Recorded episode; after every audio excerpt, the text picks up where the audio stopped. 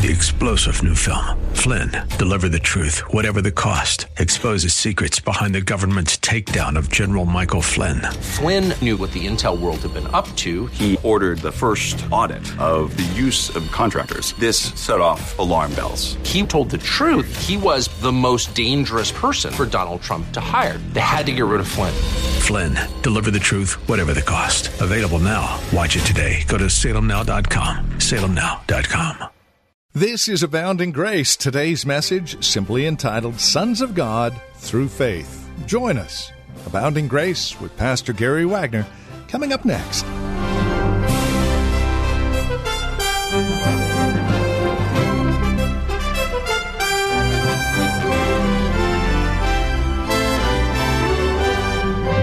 Sons and daughters of the Most High. As we have spent time this week in Galatians chapters 3 and 4, we've come to a clear understanding that it is by faith, not of works, lest any man should boast.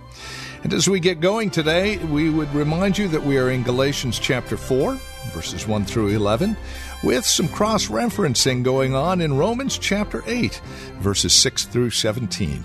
Join us there and be encouraged as we understand our life in Christ and a life that's based on faith. Here's Pastor Gary in today's program. I ask you, which one are you? Are you a son or are you a slave? Now, our text even goes farther. Our text tells us that if a person is a slave to sin, in bondage to the indictment of the law of God, then he is going to be a slave to other things as well. For instance, look, uh, look at verse 3 of Galatians 4. It says, Also, we, while we were children, that is, while we were yet immature or while we were still unbelievers, we were held in bondage under the elemental things of the world.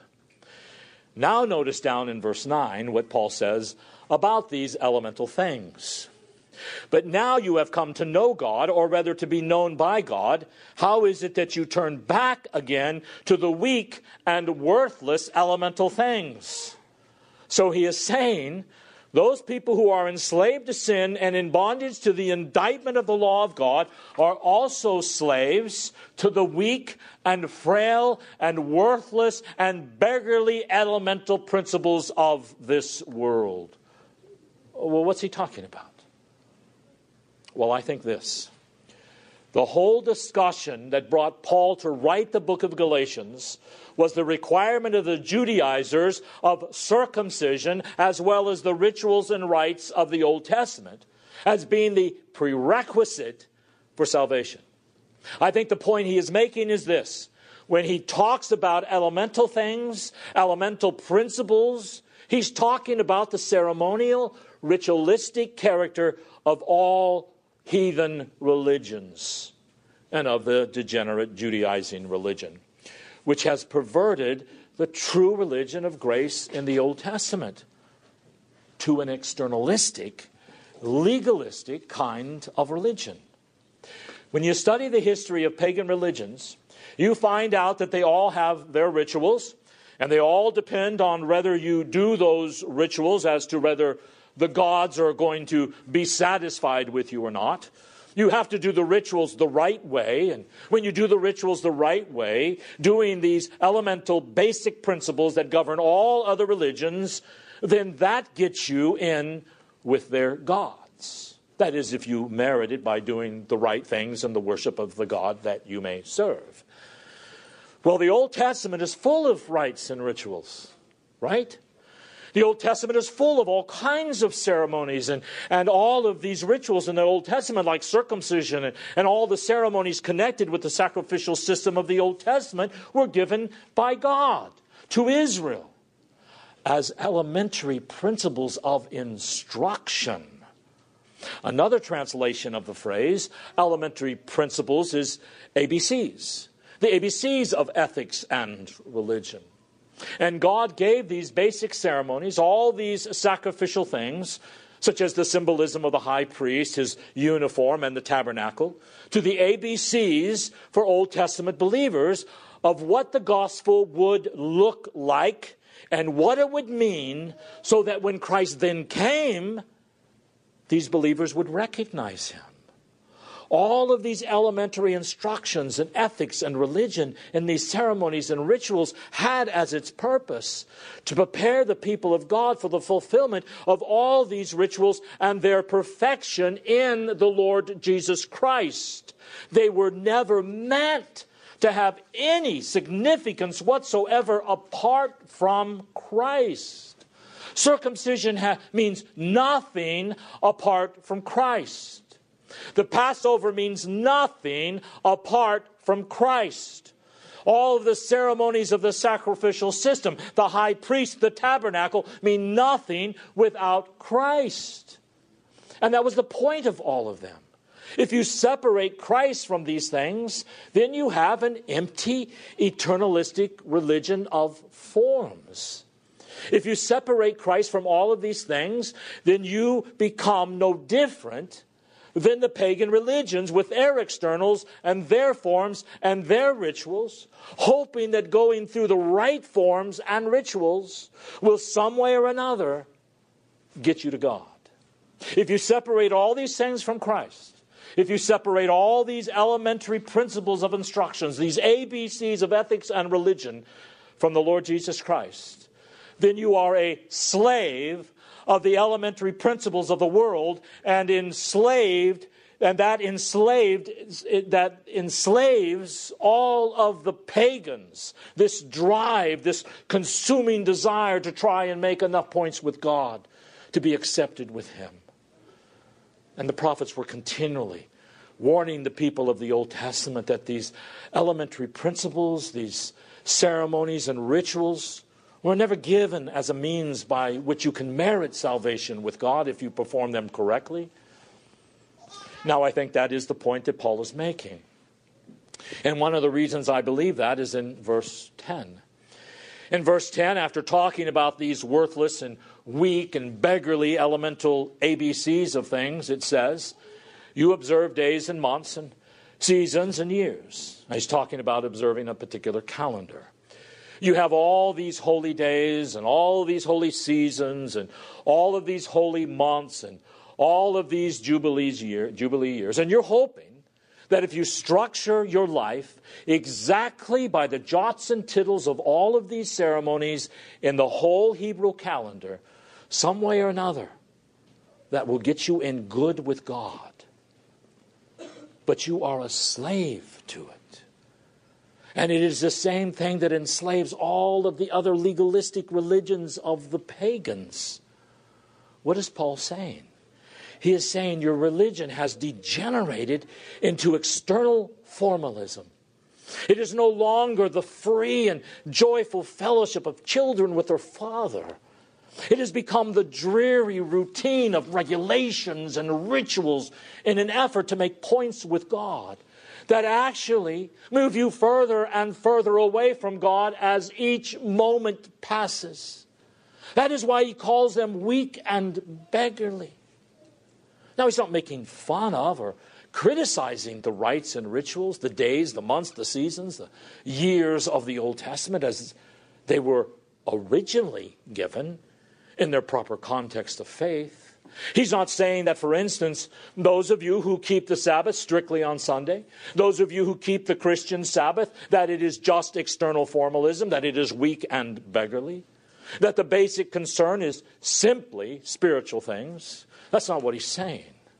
This former rabbi, this Jewish person, Paul, who constantly says he has no intention to discredit the law of God, but to establish it as the rule of faith can you imagine a person such as that ever referring to the fourth commandment to keep the Sabbath holy as beggarly?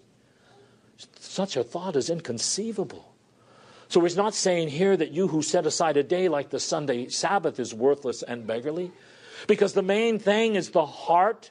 So he's not trying to draw a wedge between the external and the internal, as if the only thing that matters is the internal.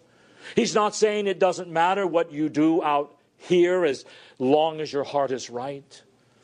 That type of dichotomy is condemned by Paul himself time and again with such things as faith without works is dead. If you profess to be right on the inside and you are not right on the outside, then you really aren't right on the inside. And now the point is, he's not saying the external doesn't matter, that only the internal matters. Remember again the context and who he's addressing. You have perverted the truth, he said. You have perverted these formerly legitimate God given ABCs of ethics and religion. You've turned them into something they were never meant to be. They have no meaning apart from grace and mercy and faith in the Lord Jesus Christ. And now you've turned them into something you think has meaning in and of themselves, as if you perform them correctly, that you'll earn salvation. And now, stripped from their biblical context, they are beggarly. They are weak. They are useless, and you are enslaved to all of your efforts of trying to make points with God. And instead of bringing you closer to God every day of your life, you move farther away from Him. But then Paul goes on. And he says, Someone who is a slave to sin is not only going to be a slave to these beggarly, useless elements of ABCs of ethics and religion when they pervert them and use them as a means to try and get to God apart from faith in Christ. Not only are they enslaved to a frustrated life, but notice in verse 8 However, at that time, when you did know God, you were slaves to those which by nature are no gods.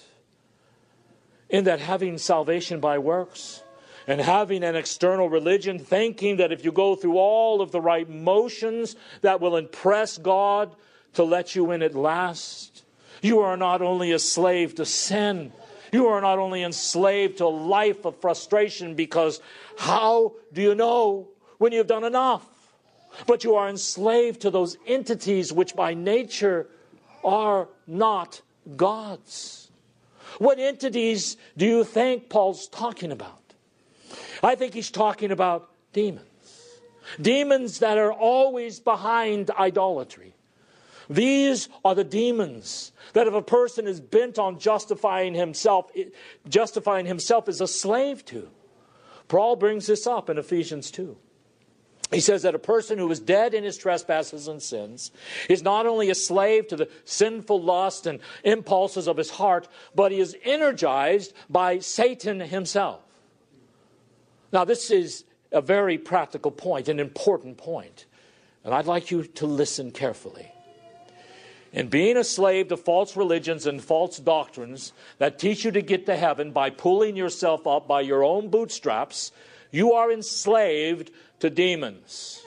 Though these false teachers had crept into the church of Galatia and misled them, Satan himself had explained and twisted God's law to enslave these congregations. Do you know what a false teacher is called in the book of Second Corinthians? He's called an angel of light.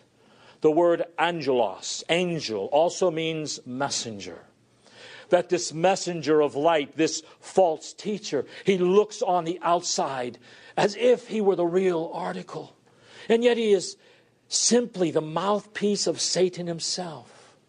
So when you submit yourself to the preaching and teaching of false teachers, when you submit yourself to any doctrine, any preacher that preaches something less than the gospel, listen, of sovereign grace that is found right here in the book of Galatians, not only does Paul say, let that man who preached false doctrine be condemned, but he says, if you submit yourself to false doctrine, you become slaves to Satan and slaves to demons. God gave his law to drive people to Christ. Satan uses to drive them away from God into despair and unbelief. God meant for the law to be a stepping stone to liberty in Christ. Satan uses it as a, a, a cul de sac, pinning in and deceiving his dupes into thinking that its condemnation and its demands can be escaped by self effort. Jesus told the parable of the sower, in which the sower went out into a field, which represents all kinds of hearts in the congregation. Some of the sower's seeds fell on hard ground that is, sun dried, beaten down path that wasn't plowed up.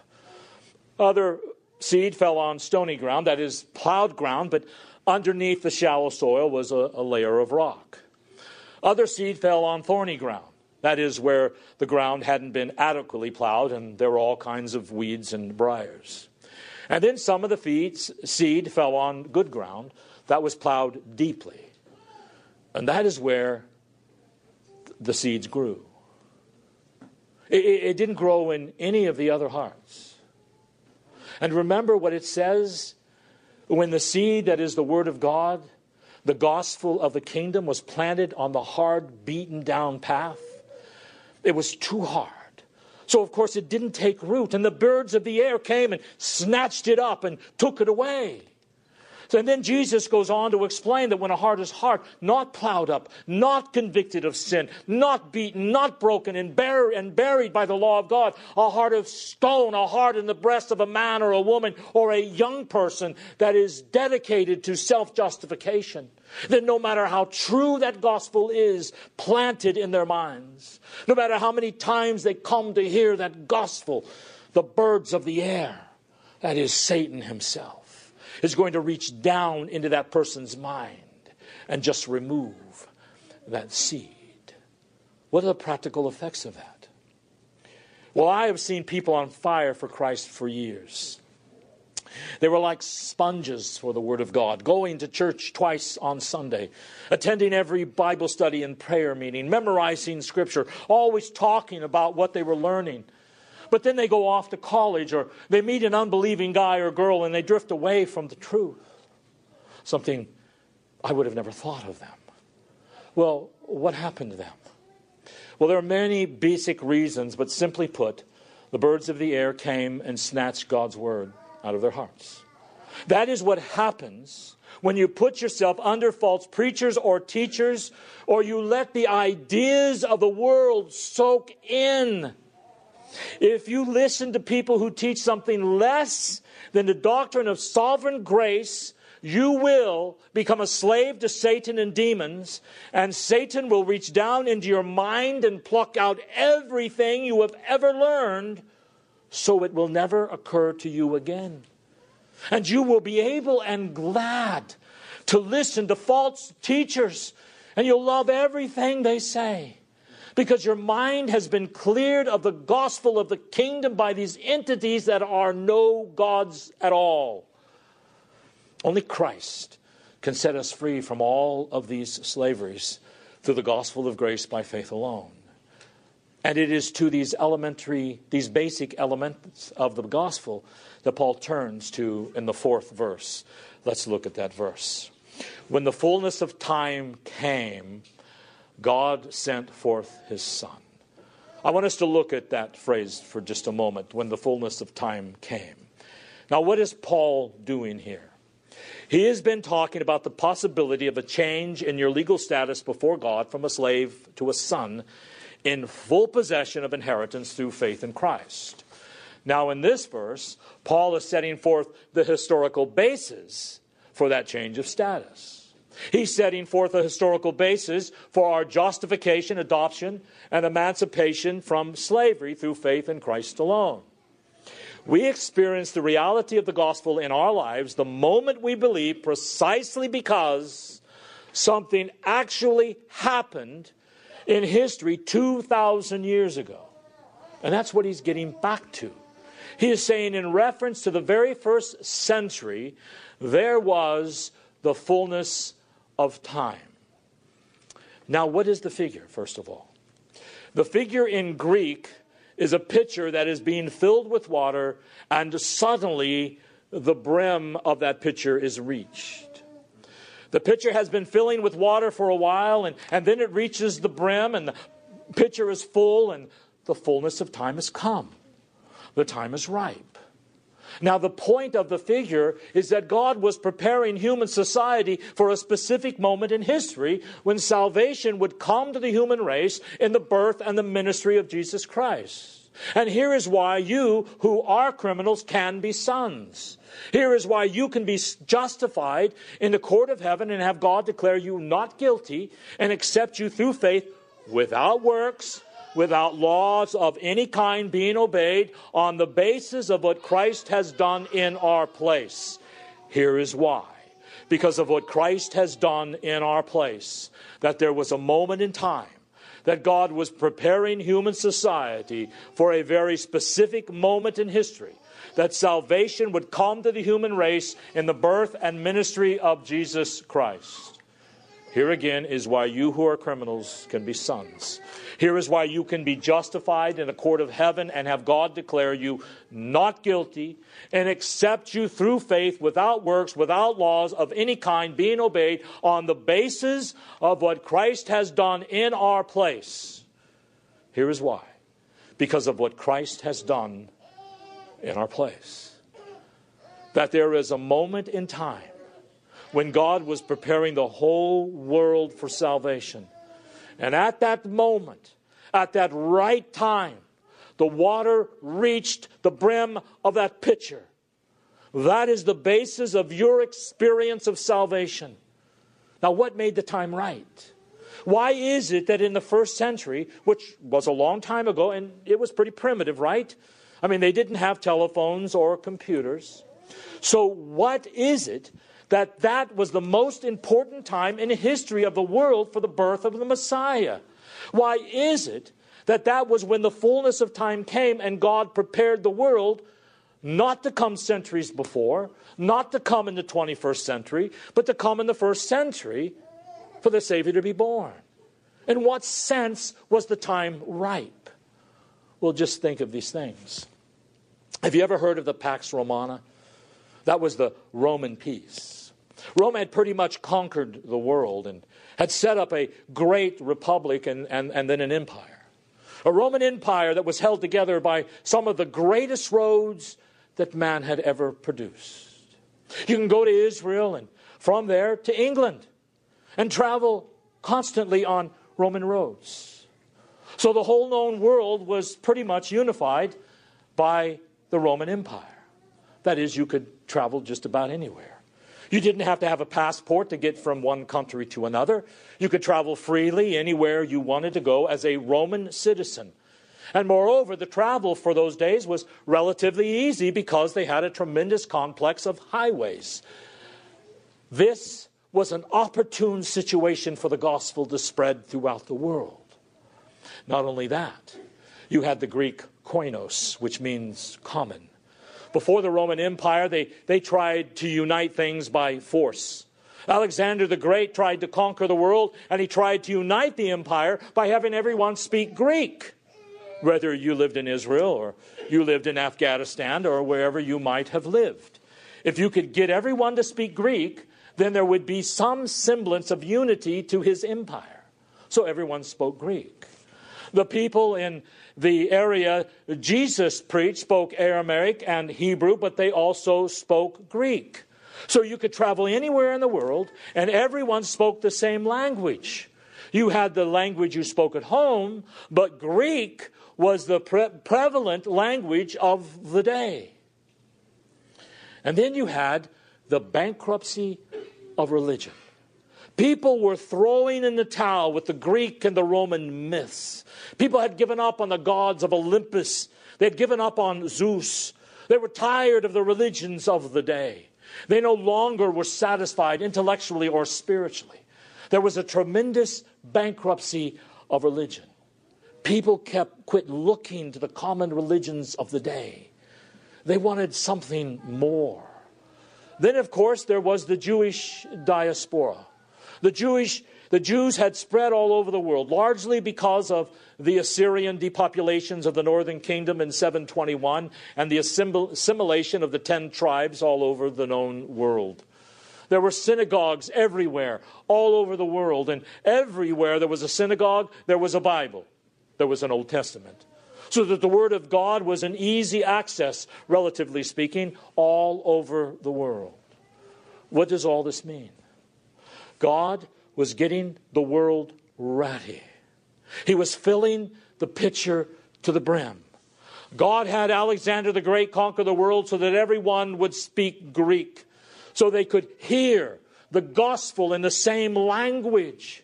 God caused the Roman Empire to be established and overturn the Greek Empire so it would be united by common boundaries and common roads.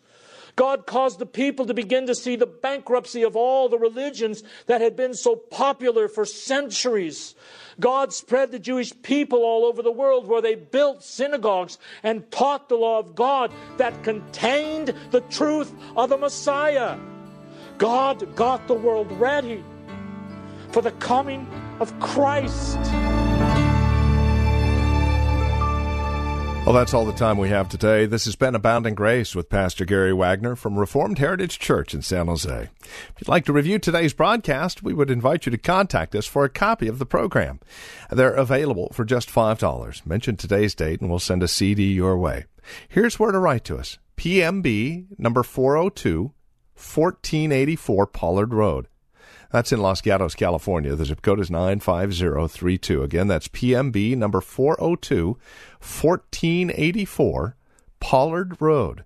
Los Gatos, California 95032 is that address. Our phone number, if you'd rather call, 408 866 5607. That's 408 866 5607. Our website is reformedheritage.org. And if you'd like to join us for worship, Sunday services are at 2 p.m. We meet at the Lone Hill Church on 5055 Lone Hill Road in Los Gatos. Directions at our website, reformedheritage.org, or again call 408 866 5607. Thank you for joining us today. We look forward to seeing you next time we get together as we continue our studies in God's Word. Until then, may Christ be your abounding grace. Three star general Michael J. Flynn, head of the Pentagon Intelligence Agency, knew all the government's dirty secrets. He was one of the most respected generals in the military. Flynn knew what the intel world had been up to, he understood its funding. He ordered the first audit of the use of contractors. This set off alarm bells.